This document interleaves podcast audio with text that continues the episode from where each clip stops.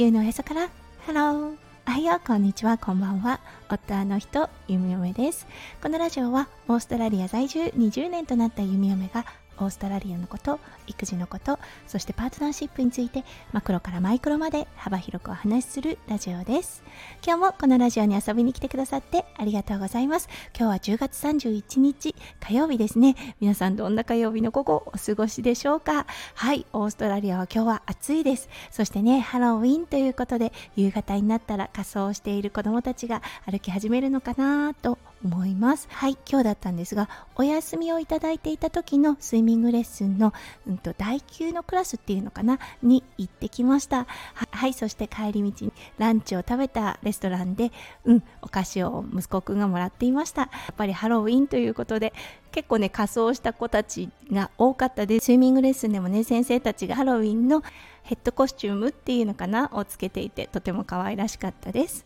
はいそれでは最初のコーナーネイティブってどう話す？今日の Aussie English。今日のワードは Good job です。はい、これ今日のね、スイミングレッスンで息子くんがものすごく言われていました。そう、やはりね、オーストラリア、すごく褒めて伸ばすという教育方針を取り入れています。はい、そして一つのね、アクティビティをするごとに先生から Good job って言われていました。はい、この Good job。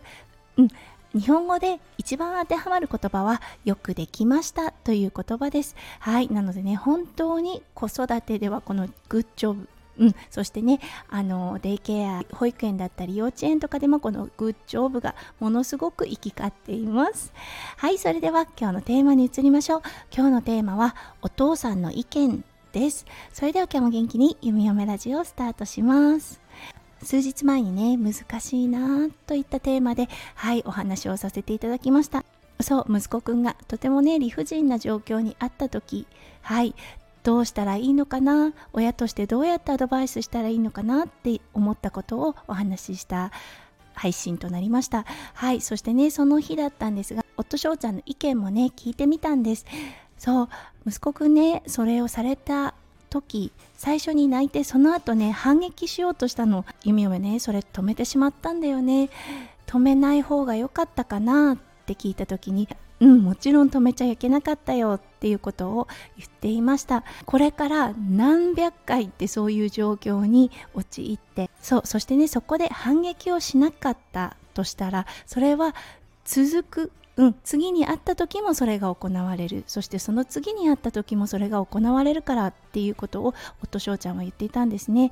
そしてねあーなるほどって思ったんです。弓嫁実はね子供の頃ものすごくいじめられっ子だったんですね。そして弓嫁はどちらかというとそう何かね理不尽に出会った時その場から逃げるその場から離れるということしかしてなかったんですね。そうあの反撃するであったりやり返すというオプションはなかったんです。そうだからねいじめられたんだなってはっと気がついてしまいました。そしてましては息子くん男の子です。そうただというね表現を言葉でしてそれでもね相手が止めない場合はやはりね反撃に出るのが一番なのかなって思いました。そうそうじゃないと相手にも伝わらないやってもいいんだというような状況になるかなと確かに思ったんです。そう自分のねあの過去を振り返ってではないですがああ確かに弓嫁にはそこの部分が欠けていたなって思ったんです。だからこそ苦しい小学校と中学校だったなというような気がしました。うん。あのいろんなね意見あると思います。これに対してはね正解の意見というものはないと思います、うん。息子くんはねオーストラリア人であってそしてねアジア人でもあります。そうあの差別の対象というのはこのオーストラリアでは極力少ないですがやはりねやられたらやり返すという強さもあってもいいのかなって弓嫁は思いました。このアドバイスはやっぱり夫翔ちゃんじゃないとできないなって思ったんですよね。そしてねやっぱりね男の人の意見っていうのかなもうすごくね貴重だなと思ってしまいました。はい。ちょっとね今日は先日配信した難しいなといったテーマのそう男の人の意見っていうものを聞いてみたのでそれを配信してみました。ストーンと納得した弓嫁ともなりました。はい、ということで今日も最後まで聞いてくださって本当にありがとうございました。皆さんの一日がキラキラがいっぱいいっぱい詰まった素敵な素敵なものでありますよう、弓嫁心からお祈りいたしております。それではまた明日の配信でお会いしましょう。ハッピーハロウィン Trick or treat. Trick or treat Trick or treat. Happy Halloween.